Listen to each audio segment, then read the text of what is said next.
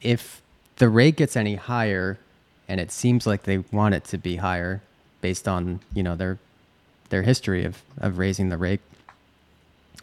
Um, I I see this going in an unsustainable direction.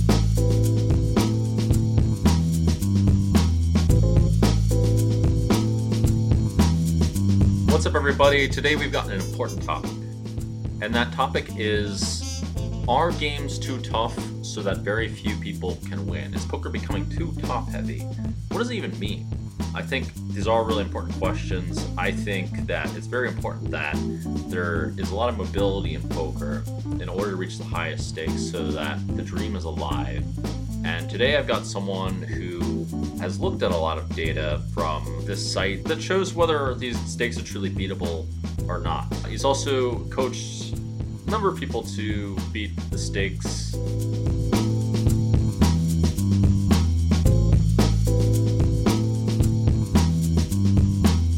say that's accurate, Patrick, or am I misquoting you? Yeah, I've, I've coached a lot of low stakes players and currently coach exclusively high stakes and nosebleeds players. Right. So I feel like you have a very good opinion on what's really going on in the poker landscape, whereas I like I'm stuck in like almost utopia. Not exactly utopia. Like I've got problems too as a nosebleed player and someone who's had a high win rate for a long time or whatever it is. And, you know, I get perks and stuff. So it's important, I think, for you know if I especially have influence to watch out for the lower stakes players because if the pathway for which it takes to get to the highest stakes is broken or like very very hard to navigate this becomes an issue on the entire ecosystem in my opinion would you agree with that or what are your thoughts on that Yeah, I agree. So for people who don't know me, I'm a high stakes no limit hold'em coach. Uh, right now, I just focus on high stakes nosebleeds online cash games, um, and a little bit of MTT as well on the side. And like you, I agree. I'm I'm a little bit more concerned about low and mid stakes players. Like the people in my network are not having a lot of difficulties right now. I know a lot of people who had their their best year uh, last year, but I am a little bit concerned about the pathway for new players. Uh, the direction that that is going, increasingly to me looks a bit broken. Whether it's due to rake being too high or the security of the sites being compromised, and we can go into all of that. uh, yeah let's definitely go into all of that I, I have a couple questions firstly you also i mean i understand uh, the, data looks like a bit of a fragile system which also isn't good. Like for one thing like maybe it's traversable but if it's also fragile on top of that it's like a shaky bridge in which case it's like well let's fix it before you know people fall off or too many people fall off and it's like oh we need to build a new bridge or whatever. Yeah, I think maybe a lot of people don't realize how low the average win rate is for the average regular in online poker. Um, in live, of course, it's much higher, but in online, you can get a lot of volume in. And the average win rate on most sites these days is usually around one big blind per hundred. And What? on the best sites, it's usually closer to three big blinds per hundred. Um, if the average, What? we're talking about the average regular in the pool. So That's pretty. I mean, define regular. Is this like someone who makes their living from poker? Is this like pro, or is this like someone who's like just you know includes people that are trying to be pros? Yeah, they might not necessarily be making their living yet. Um, I think a lot of them are playing a full time schedule, but I define regular based on stats. So when I look at databases, I'm looking at their VPIP, PFR, and, and making sure that they're playing solid stats like a you know a professional player would, as opposed to a, rec- a recreational player who plays too many hands, um, usually plays too passively, and things like that. So the average regular, yeah, for most online sites, pre rake back will win at around one big blind per hundred. So you can see how it doesn't really take too much for the scales to tip. Like the ecosystem is pretty fragile, and if you if you are charging too much rake or you have a lot of cheaters on your site, that plus one big blind per hundred can tip over to negative one big blind per hundred, and then a lot of things change after that. It becomes a lot worse, and I think in most cases the balance will start to fall apart. Um. So, wait. You said it was one big bet, one big bet pre rake back. Are we talking? I'm a little confused because now you're mentioning rake uh, as well. So how does this work? Uh, because it seems like this is after the rake is taken, and they just get more money from the rake back, which will add a lot to the win, rate. Or am I mistaken?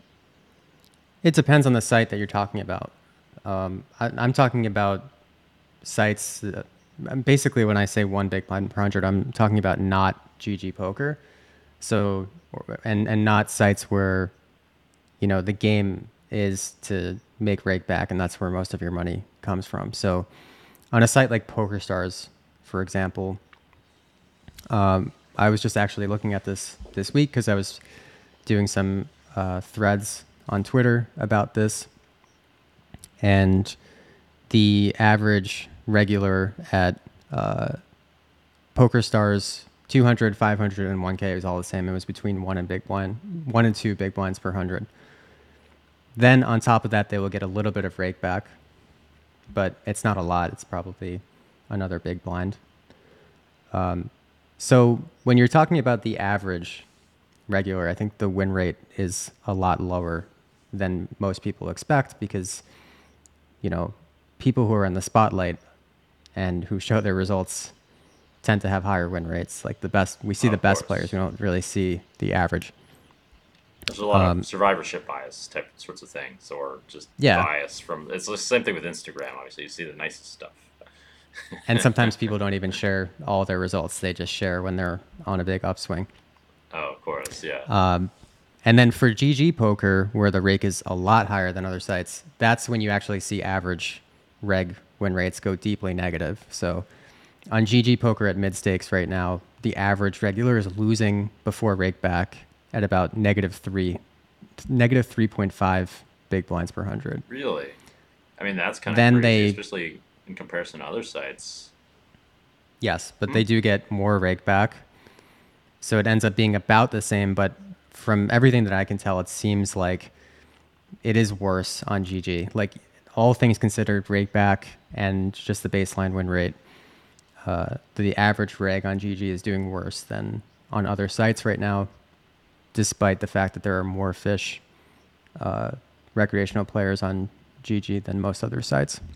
Okay, that's pretty interesting. I mean, I, I kind of knew there was high rake, and I heard something like there are not that many people, you know, playing GG full time to win. I personally thought the tournaments were quite good on GG, but even like playing the cash games, I was kind of like thinking, uh, man, I don't know. it just never seemed that appealing to me, and I wasn't using many like seating scripts, which they should, in my opinion, get rid of if they're going to get rid of some other things like like HUDs. Like, why would seating scripts be any less toxic or to the community than than HUDs? But uh, what are your thoughts? So, one thing you mentioned about MTTs, and I don't really understand this at all. Um, GG's rake for MTTs is actually standard. So oh, really? if you play a hundred dollar oh. tournament, you're you're playing you're paying like nine dollars in rake, and I think their ten Ks are usually three hundred in rake, which is standard. And if it's like a series or something, they might add an extra hundred in rake oh, onto really? a ten K. Yeah, so I don't really understand what went into that um, decision to make the rake and cash games so much higher. There are yeah, a so lot strange. of people who are grinding GG cash games full time right now. But like I said in the beginning, uh, m- almost like the the majority of the average regulars win rate comes from rakeback on GG. Uh, it doesn't come from just winning in the games. It's just strange that they wouldn't like, you know, charge so much for the other games. I want to know personally if it's, if it's really important for their profitability to charge so much rake, or is it just like out of greed because I mean GG has a mix of well, other than charging rake, GG actually does a lot of positive things in my opinion for poker, and even like you know they even like the owners even outwardly say it. they want to promote poker and whatever's good for poker is good for them. What do you think? Yeah, I think GG does a lot of great things for poker, and I have written some threads about them recently, but I do want to be clear that I don't mean to attack GG Poker or any of its ambassadors. My threads recently about the rake being so high in, in GG cash games have just been to raise the alarm that like if the rate gets any higher and it seems like they want it to be higher based on you know their their history of, of raising the rate um, I I see this going in an unsustainable direction. And I also don't really love the way it is already because GG's they, they have complete market dominance at this point, and it's sort of like they're forcing you into becoming a rakeback pro and grinding their leaderboards to make any significant amount of money on the site, whereas you can't really reg battle anymore. So, although I think that GG is doing a lot of great things for poker, I don't really agree with their their rake system in cash games as it is right now. I definitely don't think killing reg battles is really a good idea. This also makes poker more of like a predatory thing if there's no reg yeah. battles because the, the you know the underlying principle of reg battles is like you saying to someone, "Hey, I think I'm better than you," blah blah blah, and you think you're better than me, and more it embodies more of a competitive spirit, whereas you just kill that uh, when you know you, you make it impossible. Not to mention there's lots of rake from that, and it's not that hard to just like. I mean, it's very easy actually to just uh, go somewhere else and play for like no rake or you know like little rake or you know you want to make it convenient. I just don't understand this decision much at all. Certainly i would hope that they do change this if they're really looking out for the players interests and like keeping things in mind. And if we're talking about protecting the vips better. Like that also goes for what the rake looks like because if you're raking everybody i mean the vips the vips would actually get rake back in my opinion. One model that I really liked that a lot of these uh, secretive clubs, which we'll talk about a little bit as alternatives to high rake situations, um, they uh, they had like they were often run by VIPs, and there was a model that really worked. The VIPs would collect a ton of rake, um, but the game would also run around them. So yeah, they're losing kind of a lot of money, but they're still like not losing that that much because they're getting rake back, which I think that makes sense to me. But maybe there's some kind of way of making that work on GG, or maybe they're doing something like that. I don't know. I think they do that to some extent with their PVI system. Like, if you're a losing player, you get more rake back than if you're a winning player. Um, but even right. that is not really transparent, so it's it's kind of difficult to figure out what percentage of rake back you're even going to get as a professional. That's another issue. Um, and then there are other rewards too that are kind of harder to quantify. Like they have the the jackpots. So um, if you're getting four big blinds per hundred rake back total, maybe a big blind or a big blind and a half of that is just going to come from jackpots. And then there's a lot of variance in those. Like you could just not hit a jackpot for extremely long periods of time. You could run bad in that way, and, and there goes a lot of your rake back. Mm-hmm. So um, to answer your question, I think they are doing that to some extent, but it's it's not really transparent how they calculate the rake back. Well, that's too bad. Um, yeah, I mean, I also found out that I was in the highest rake back bracket immediately. Just like win a line of lost, and then learned, oh, people are getting more rake back than me that are, you know, maybe like top pros even. I was like, what, what is this? So um, yeah, I had a bit of a negative experience with the rake back situation. I'm not a big fan of that system. It's too bad because it really, you know, just have to see if they, um, you know, really have the player's interest at heart. But uh, I don't know if you answered the question if like it's really important for the profitability to charge this much rake, or is it just, is it just you know like they want to make more money? Well, if if I could steal man their argument, I would say what they would say is that they put a lot of money into advertising and getting a lot of recreationals to come play on their site, and so they have to charge a higher rake in order to make a profit if they're doing that. And they right. do have really good games. They have at this point they have like it's almost like there's not anywhere else to go for a lot of players, especially outside of the United States because they have like all of the traffic pretty much, vast majority of the traffic, and they have tons of recreational players on their site. And yeah, I think what you just said is what it really comes down to is like how much money are they actually profiting from the players? Because they could be, you know, spending a ton in advertising and in these things and they have to charge this rake. Or they could just be making a killing on the regulars.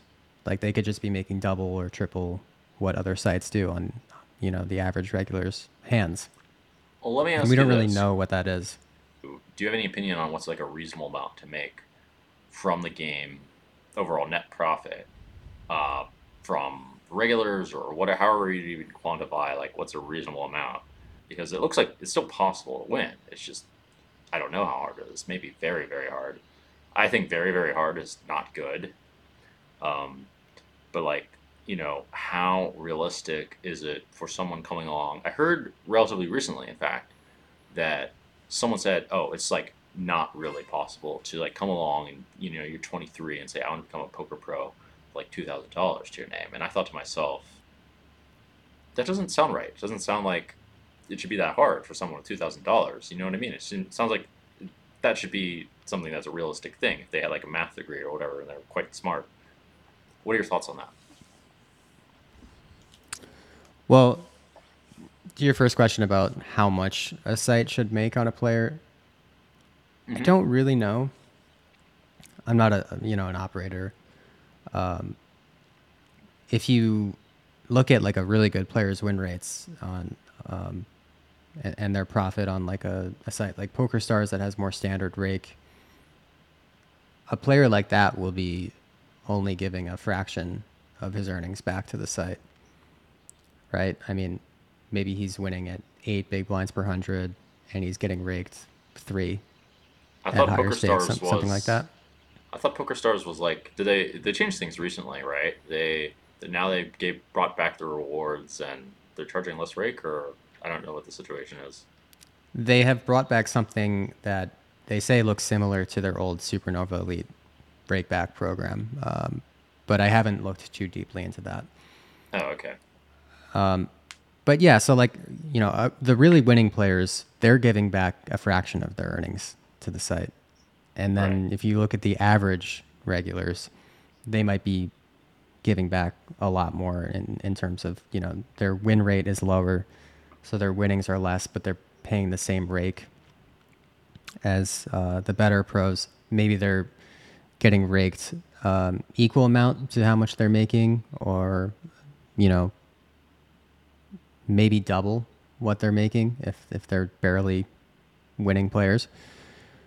But it's sort of like taxes, you know. It, um, like if a government takes forty or fifty percent from their citizens in taxes, people don't complain too much. But if a government takes ninety percent of the winnings, um, or of the of their citizens' incomes and taxes, then then people will start to revolt, right? So it's there's not like a an exact number, but you know, it's it's fairly clear to see when things are really bad and, and people are just getting taken. Um, Okay, so we're saying that there is a problem right now. We don't know how to quantify it perfectly, but there's a problem. Is that what? yes, that- and I, I think it is on a site like GG. I do think yeah, it is really difficult for someone to just start out and build a roll. Um, because it is it's sort of a rake trap. Um, and then other sites do have problems as well. So i have not coached low stakes players in, in a few years so i can't speak you know with a ton of confidence on this. But i do think um, just in the last five years it has gotten a lot harder to get started in poker and then if you go back like 10 to 15 years, you know, it's astronomically harder now than it used to be in like the, the times of the poker boom. Well, you know, if that is the case, then I'd find it very difficult for there to be a poker boom unless there's just like a sea of, you know, VIPs that join, which requires quite a big change in my opinion. I would think that if it's astronomically harder, that's just not good. I have the question: Are the stakes like 25, 50 cent, one, one, 50 cent a dollar really beatable on GG uh, and other sites for more than like three big blinds per hundred? And um, what about what about other sites? It depends on the rake and how many recreationals there are. So, um, typically, if you're playing low stakes, you want to be seeing at least one recreational per table in your games mm-hmm. because the rake is very high. So, if you're paying eight or 10 big blinds per hundred in rake, you need somebody at that table to be losing at a pretty significant rate. Uh, if you're just reg battling at that rake structure, it's it's not going to work out very well for you.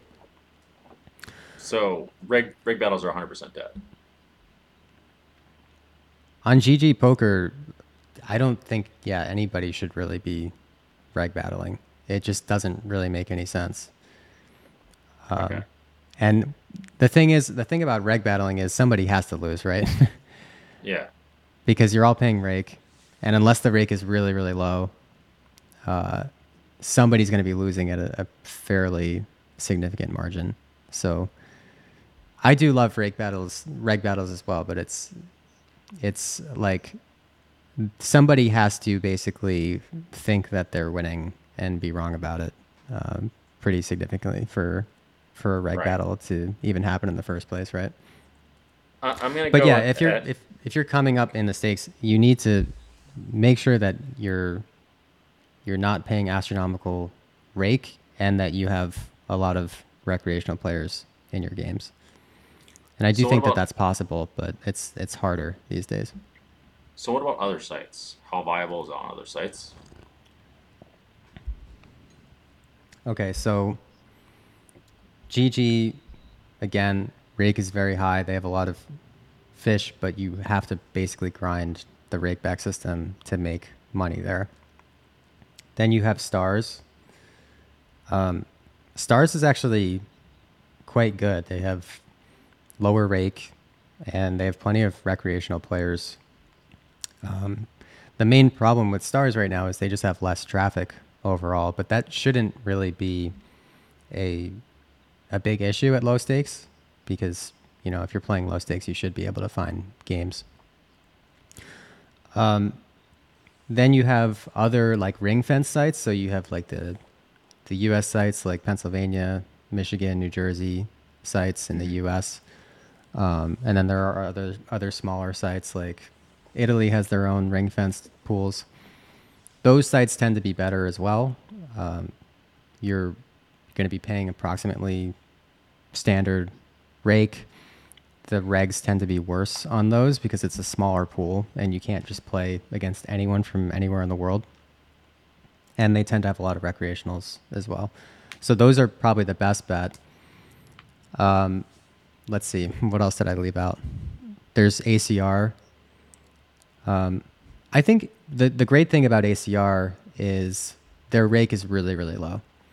Um, like, and if you go up to high stakes, the rake is almost non-existent. So that's my favorite thing about ACR. It is really like the place to reg battle.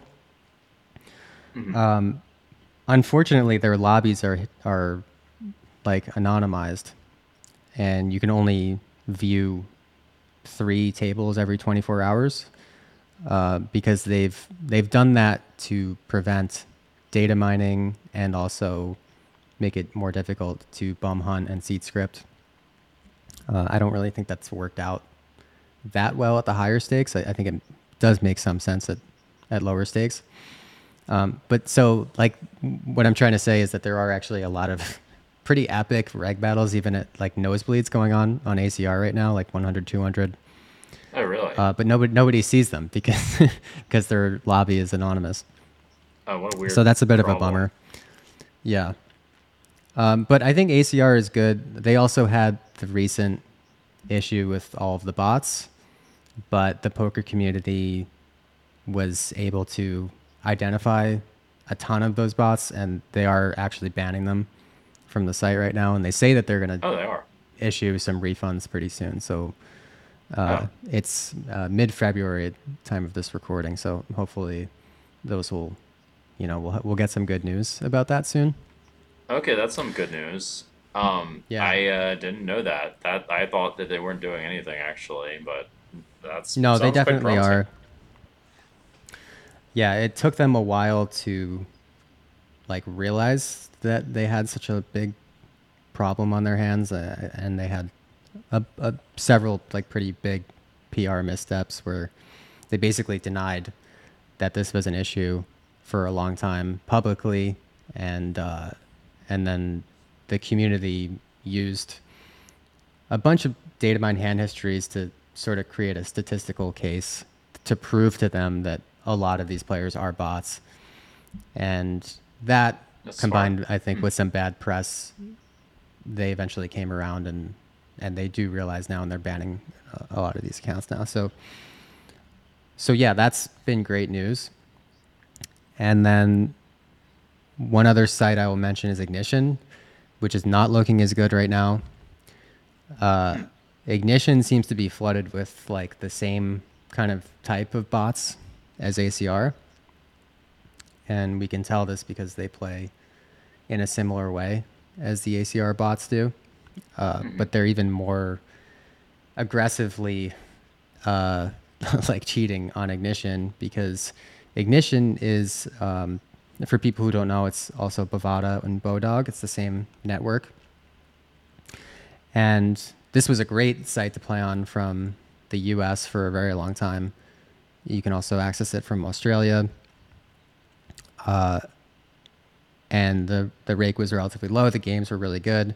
But now it's it seems to be flooded with these bots that use a, a mix of RTA and exploits, but on Ignition they also collude with each other. So they're getting you into a multi-way pot and raising you out of it. I posted a thread on this on my Twitter at Mobius Poker um, with a bunch of examples of just blatant collusion. And I can say that Ignition is trying to do something about this also. I've been working with them personally, um, trying to help them with this, but they are being pretty slow. Again, it, it's unfortunate that a lot of these sites, like their security teams, don't seem to be very well equipped to handle these things. Oh, that's so that's bad, the eh? sort of the state of the union. And then there's the app games, which I don't really generally recommend people play on apps because the security is even worse there. Although there can be some good situations with the app games.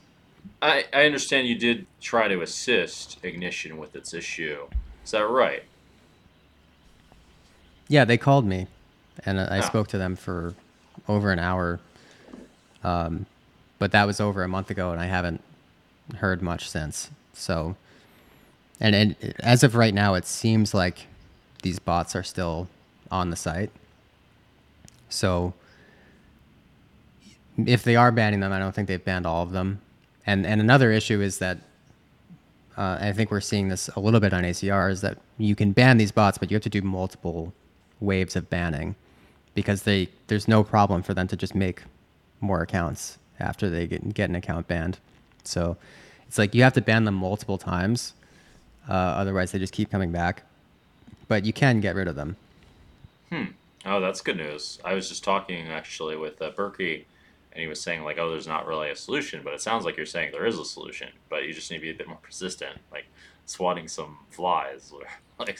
Yeah, I mean, in terms of these, in terms of these specific bot rings that I'm talking about, there is a solution. Like they've been banned on other sites. I know that for sure, and they haven't come back on those sites.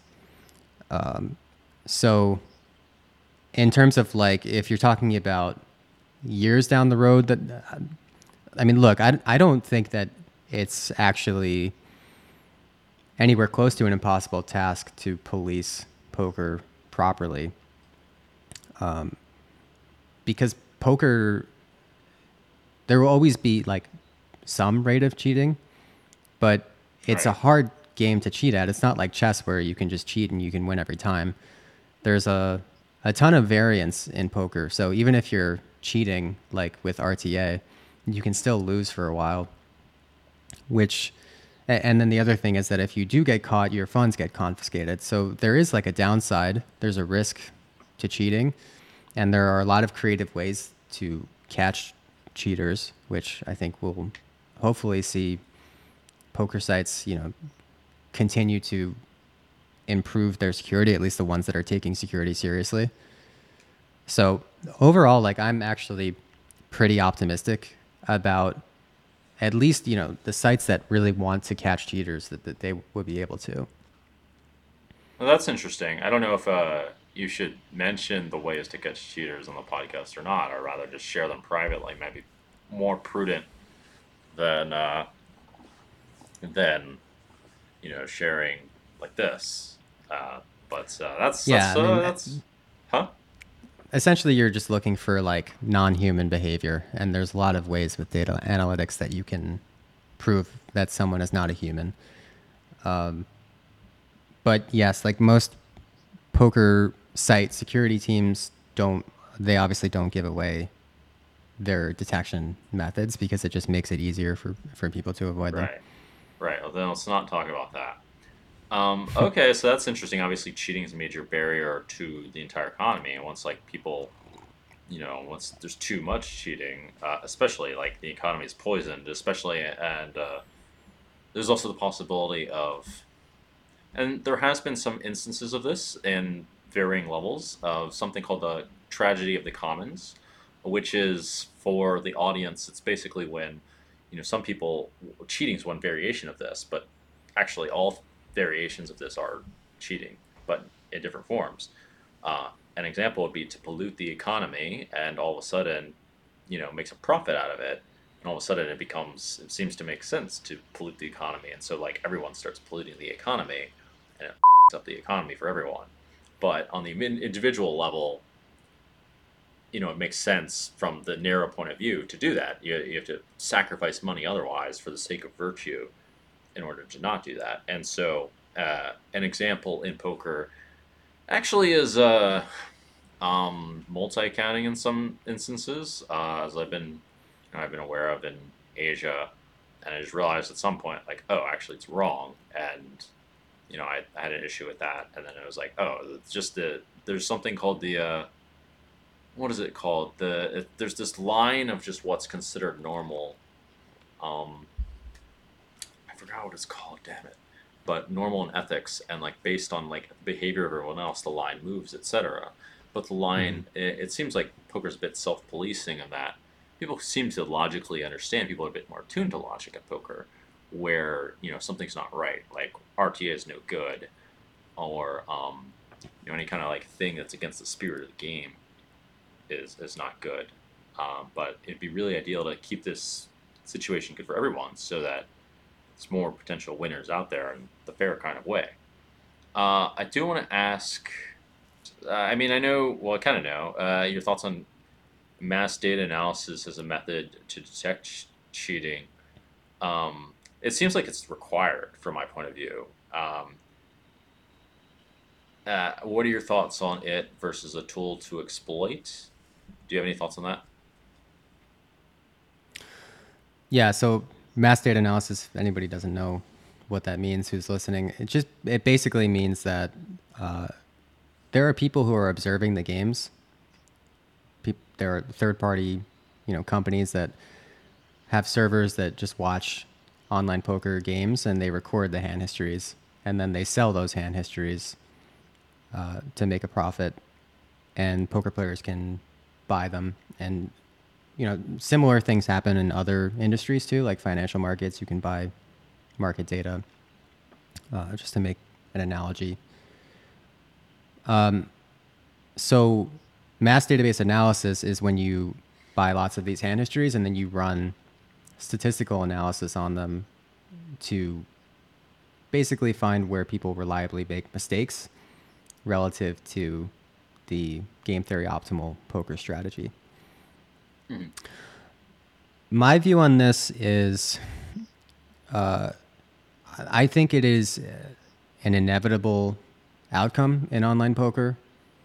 Uh, it's sort of like HUDs, but even harder to stop than HUDs because with mass data analysis, it's you're doing this work away from the tables, so you're not doing anything actively while you're playing. Whereas you know a HUD, you could at least catch somebody because they have some sort of software running while they're playing. But mass data analysis is completely off the table, um, away from the games. I mean, and and just done in study time. So the only way to stop people from uh, doing mass data analysis is to make the games completely unobservable. And that has a lot of other issues because you can't, if you can't see what's going on in the games, you can't tell if the games are fair or beatable. It also kills the spec the spectator aspect of poker. So I don't think it's really enforceable to stop it. I personally view it as another, um, you know, like aspect of skill in poker is to be able to do this and to gain an edge from it. Um, and a lot of sites have this against their terms of service now that you can't do this type of work. But I just think it's a counterproductive rule because uh, it's again, it's just not enforceable. So that putting that rule in place is really just it's just kind of hurting people who follow the terms of service strictly. Uh, if you know what I, I mean. It, I, I, do. I think it's sort, sort of similar to the HUD thing, except more acceptable, actually. Because, as you said, it's just another tool to get an edge, and there's nothing like in a vacuum that makes it bad until a site says, okay, we don't want it. But even in that case, like, it doesn't have to be used in a predatory way against a particular player. It, it you know, you could still get the data in some other kind of way without breaking that site's terms of service. You know, in poker, you're supposed to use creative means to get an edge without, like, outright knowing the person's cards, and that's kind of the idea of the game. So I view mass data analysis to be not bad in a vacuum, um, especially when it has the capacity to detect much of these uh, cheating instances or abnormalities. I think it's um, something that should be used in some kind of way. You can use mass database analysis to study the population as a whole. And then you can also use it to target specific players. And I don't really know how I feel about the second one. Uh, I, I think my feeling is that if it's not enforceable, it should be allowed. And I, I personally would rather just have full transparency and just have all of the data out there, at least for professional players, and, and maybe it could be anonymized for recreational players. But um, the distinction is that if you are doing population level analysis, you're just studying how the pools play as a whole usually you divide between regs and, and, and recreational players, and you're studying how all regulars play on average. Whereas if you're doing it to target specific players, that's when you're you're just looking at one screen name and all, all of the hands for that person and their stats and trying to create a strategy against one specific player, which of course is going to be more powerful than trying to exploit the average behavior of the population. And I I thought that most people were against the you know using mass data to gain an edge against an individual opponent, but I feel like I've been proven wrong recently because there are sites now like Smart Hand and StatName, uh, which are sites that aggregate a lot of cash game data, and you don't have to purchase the hand histories. You just purchase a subscription and you can look up any player you want. And a ton of players use this now. So like you you have a lot of regulars who are who have a subscription to this site where they can just type in anyone's screen name. And it's not just giving you like their earnings, it's giving you a lot of stats as well and like their red line. So like you were saying before, there is sort of like this idea that you know what is okay is at least in some eh, to some extent determined by how many people are doing something. And I think we are moving towards more and more regulars using mass database analysis because of these hands like SmartHand and, and StatName becoming so popular. And that's just that's what they are. I, I think the term is called the Overton window. Uh, I believe that's what it's called. Um, yeah, I think so. So, uh, so here's the thing. I think that things can be bad, period, according to logic and like what's right, etc. Uh, if the Overton window is quite far, that makes them like a little bit, that negates it a little bit, but it still makes them like not good if like the Overton windows window is just like totally messed up. To be honest. Um, sure. uh, in this case, I don't think really that it's unless it's against the terms of service. I like have trouble seeing that buying someone's hand histories and playing against them is really like a bad thing. Um, because like why is it? Like why why can't someone just like do a bunch of research on a player and like play them? That happens all the time. Like is it bad now to get reads on a player from someone else? I mean, at some point it's like, well, how do you even protect against these kinds of things? And they're all kind of like similar and like where's the line? Yeah, well, if you look at like any other sport or industry, this is a major strategy in, in like like every sport, like the NFL, really? the NBA, they're all using tons of data. Um, yeah, of course, they're they're probably way more sophisticated than poker players at this point. If we're talking about major league sports. Um, another thing to point out is like it's not a silver bullet. It's it's not going to give you an enormous edge usually, unless a player has massive leaks uh, that are you know visible when you have a larger sample on them. And it doesn't, you know, one argument people might make is that poker is a game of incomplete information. And people who don't really understand database analysis will say this is giving you complete information in an incomplete information game. But it's not giving you complete information. It's just giving you more incomplete information because even if you're looking at data mined hand histories, you're not seeing hands that got folded or that didn't get shown down. So if you can't see the showdowns, you can't see the player's range composition that they're folding or like really anything before the river. Um, so it's the the information that you're getting is not like a, a, a silver bullet type of edge. Sure. It's a it's a relatively small edge. Um, um, unless you know you do a, a, ton of work, you can make that edge bigger.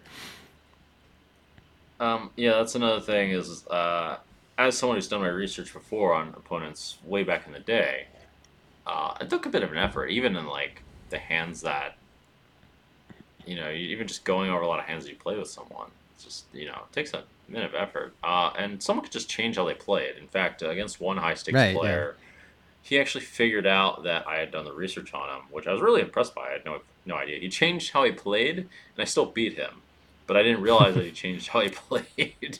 Yeah. Um, yeah. So that's another really good point. Is it? It's not even if you do gain a big edge from it, it's not an unexploitable edge. Because right. let's say I do a bunch of research on you, and I find out that you are overfolding the river or something and then I start bluffing the river a lot. Well, if you recognize that I'm over bluffing the river to exploit you, you can counter exploit me by calling more. And that's actually a, a, kind of a hard situation to navigate because I might think that you've adjusted, but it's going to take me some time to actually prove that you've adjusted, um, especially if you're adjusting and you're countering me in a smart way. You know, you might call me down with fifth pair in a huge pot, and I'll think oh, maybe he's changed his strategy. But if you're smarter about it, it can take a while for you, for me to realize that you've changed your strategy. So, so it can gain you a, a, good edge, but it's it's never an unexploitable edge. You are by definition you're you're making yourself exploitable by using these types of strategies. Another thing that I'll I'll just say is um, I think there's a, a kind of a a problem even if you were to ban mass database analysis, if you were to, to ban data mining, one one issue is that there are already hundreds of millions of hands that have been data mined over the last, you know, five to ten years. So, especially for player types that don't really change their strategy over time, like recreationals, there's already more than enough information out there. So stopping it now is not going to really have a dramatic impact. Um, another thing is that even if you were to, to be able to stop these third party data mining sites, which you know GG recently announced they're going to try to do that, um, stopping them there's there's no real way to completely stop it because then you have stables, you've got groups of poker players, and they can gain a major advantage by sharing their hand histories. And I don't think there's any way that a, a, site can prove that a group of players is doing that. And even on, on an individual level, like you sort of get this incumbent advantage if you've been playing on a site for two years. You are collecting a lot of data, and you like if you have half a million or a million hands that you've personally played in your database, there's a lot of you know population analysis that you can do with that. So that's actually a pretty big advantage over a newcomer if you have that data and, and someone who's brand new to the pool doesn't which could make it a higher barrier to entry for, for new people to get started i in i um well yeah i mean there's always should be some kind of advantage for being in something long enough right? The major issue is just protecting the vips which i understand. I don't think it's really so bad that some things are general patterns of VIPs that you could recall, especially if you've been playing for a while, or that you can assume are roughly true, such as weakest strong, strongest weak. Like a lot of people know that.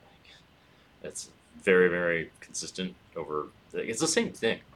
I, I just I it'd be interesting to have someone on here that defends this MDA stuff. Uh, and we'd like to get the other side of it, but I'm just struggling to see why it's bad in a vacuum. It just seems rooted in protecting the VIPs. I get that, um, I definitely think players should not should at least you know allow the VIPs to have some you know breath, not just get slaughtered all the time. Uh, again, banning seating scripts I think is good. So that, but that's the biggest thing. My particular concern also is with I think the VIPs actually are kind of catered to, which is nice, um, to a fair degree anyway. My biggest concern is with the struggling class of poker players like do you have like a good insight on what the players starting out at like 50 cent dollar 25 50 cent like that these kinds of stakes should do. I think if you're starting out in cash games some sort of ring fenced site is probably the safest option if you have that option. A lot of people don't have that option you know. A lot of people don't live in pennsylvania or new jersey. Um, you know, I coached a large stable. Um, I coached for Poker Detox from late 2019 to around 2022.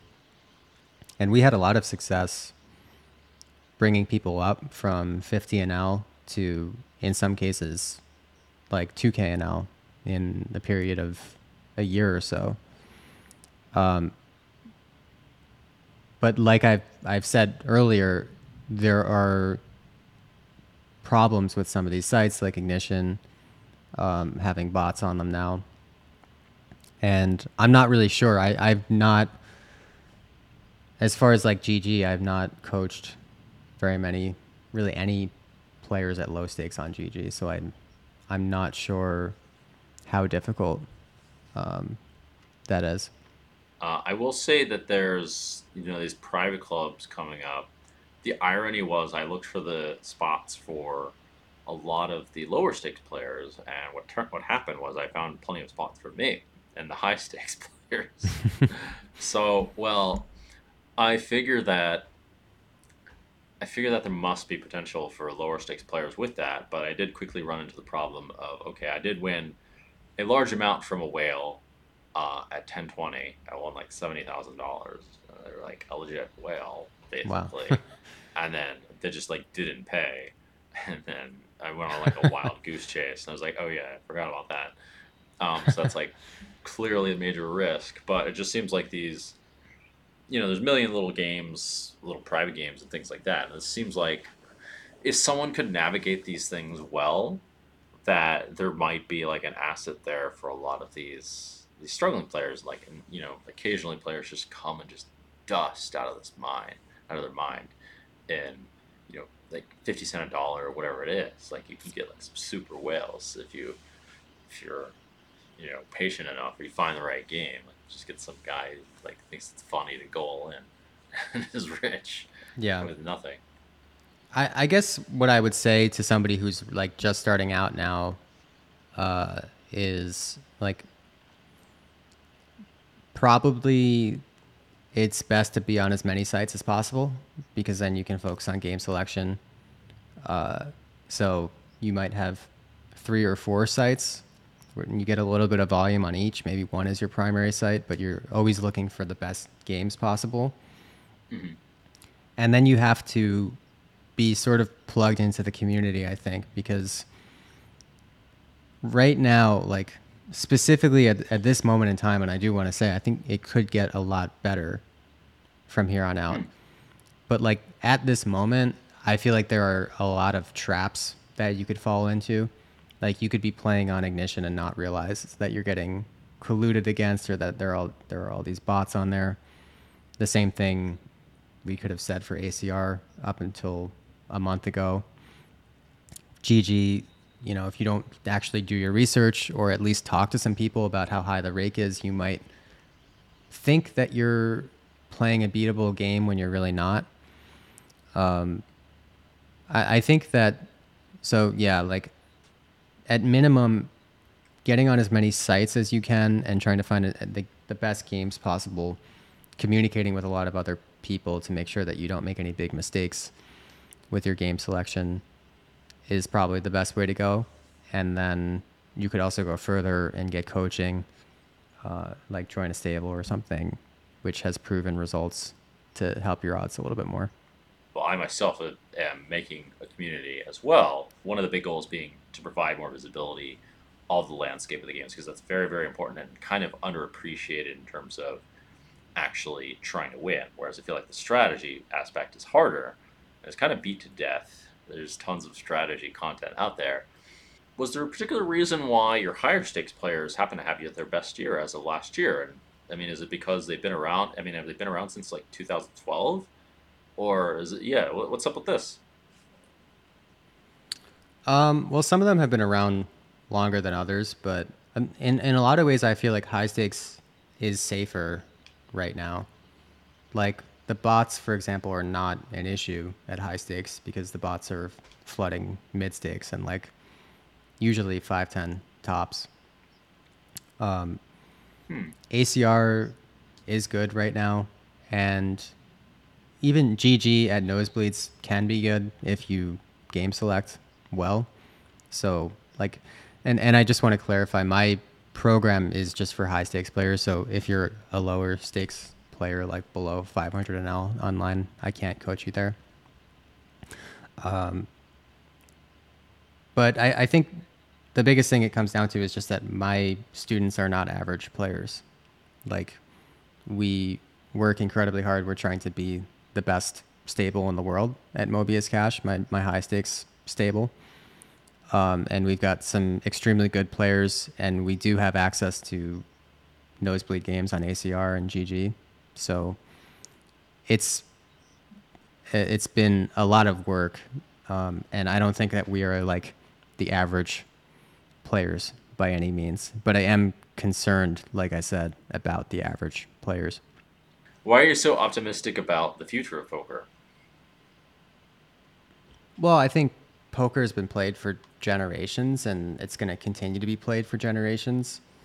And like you could make the argument that poker is going to move more to the live scene because of risks of cheating. But I don't really see that as like how our society is going at all. I think people just want to do more and more things online virtually. And uh, in the US, you know, it's slow, but more and more sites uh, more and more states are opening up and legalizing poker. and you know if if something like California opened up, that would be massive, right? Like uh, that would completely change everything because California is like more than half of the the U.S. poker market. Uh, so that would Right. be equivalent to basically the U.S. legalizing federally. So it's it's that, and also I don't personally think that um, cheating is uh, like detecting cheating in poker is not by any means an impossible task. There's a lot of things that you can do to detect cheaters, and then we, we may also just need some sort of common sense rules in place. Like, I think that one thing that I would be in favor of is like just known screen names for if you're like any sort of significant winning player in online poker, you need Sure. to have like a known screen name. Maybe you will have to have a webcam in the future when you play online poker. But the point is, there are many solutions. And like, we are making progress even right now. Like I said, we just got hundreds of bots banned from ACR. Um, so things are looking up as well, but um, I, I think that we need to just be really vigilant. Um, and especially, you know, the situation with GG is a good example of that, where they want to take away our ability to data mine and to have vision over the games. Um, but I think we need that now more than ever to make sure that the games are safe. But overall, I'm optimistic. Yeah, it sounds like there should be at least some kind of neutral party overlooking this with GG, or just some kind of rough accountability, just in case. Like some third party that's licensed at Min or whatever. Like that seems like a solution. Uh, by the way, with the webcam thing, I don't know if the same thing would happen in the U.S., but in Asia they did try to do this. By the way, but what happened was people started like pointing the camera a little up, and uh, they, you know, there people still multi-counted anyway, and then there's a point where like no one was even looking at the camera, over in the corner or something.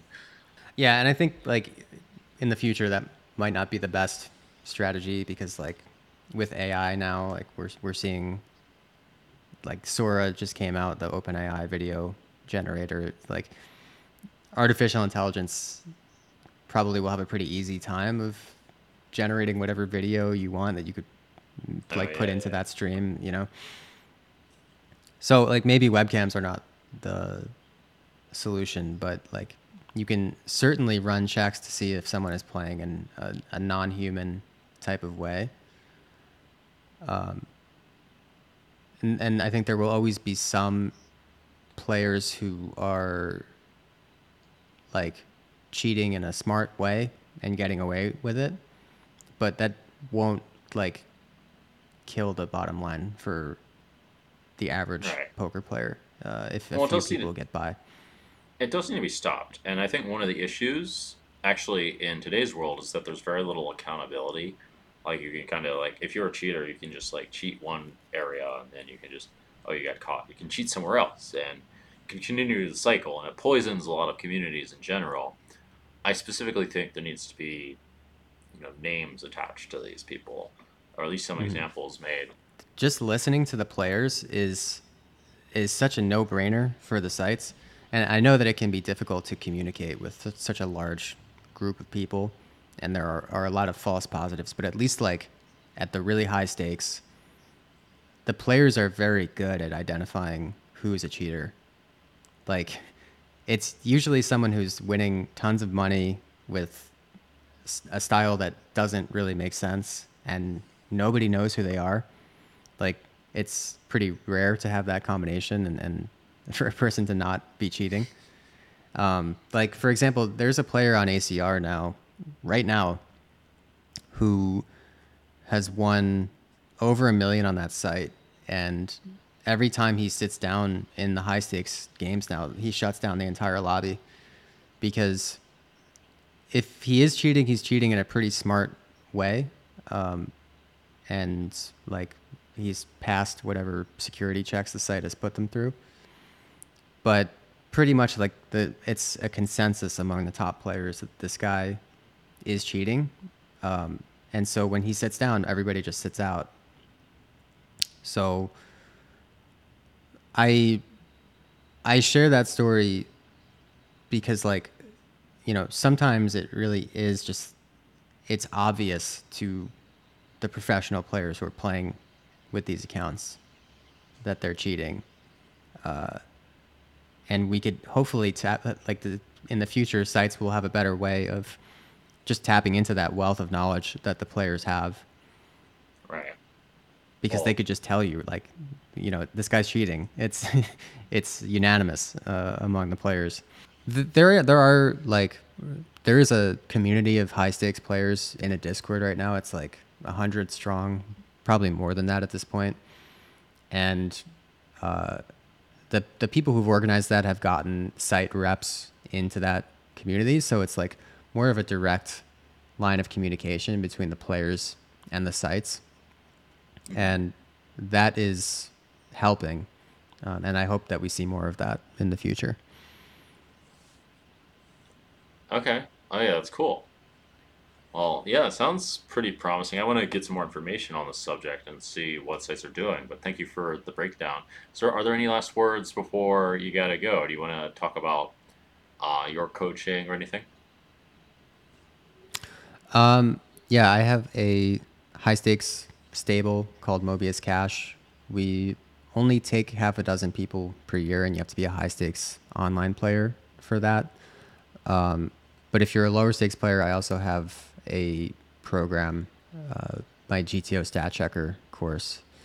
So that is uh, basically a, hand to note pop up and a video course alongside that. And it's the only pop up of its kind, at least so far, where it just takes your hands and automatically checks your stats and tells you where you're deviating from GTO. Um, so that's available for lower stakes players too. And if you want to just keep up with me and like, I'll, I will be posting about the situation on GG and Ignition and ACR as, as things unfold. You can follow me on Twitter at Mobius Poker. All right, thank you, Patrick, uh, for your time. And I'd also like to say, well, I hope that if GG can find a way to support the lower sex lower stakes players into attaining the uh, poker dream and not making it very difficult. I don't know what their situation looks like. I really hope that they step up. They've done a lot of positive things for poker, um, and I hope other sites step up as well. Uh, and uh, yeah, well, I guess we'll see in the future what happens. There's uh, yeah, I, I think decent amount of I think that we like. can all we can all agree that like poker is a skill game and personally I don't like to see it and I think most people don't like to see it that that it is at least on that site the dominant site becoming uh, a leaderboards race if you're a cash game player and you just have to lose to the house and then hope that they give you enough back through some obscure reward system that you turn a profit and I don't think that's good for the future of poker. And I'm going to keep um, trying to educate people on stuff like that. I think that we can change course, and I think that they can do a lot of good for uh, the future of online poker. They've already done a lot of good, and they can do a lot more. So I am optimistic. All right. Well, me too. They seem to have, have had a lot of good faith, and uh, yeah, the future waits. Hopefully, we'll make a new poker boom and get rid of all the cheaters.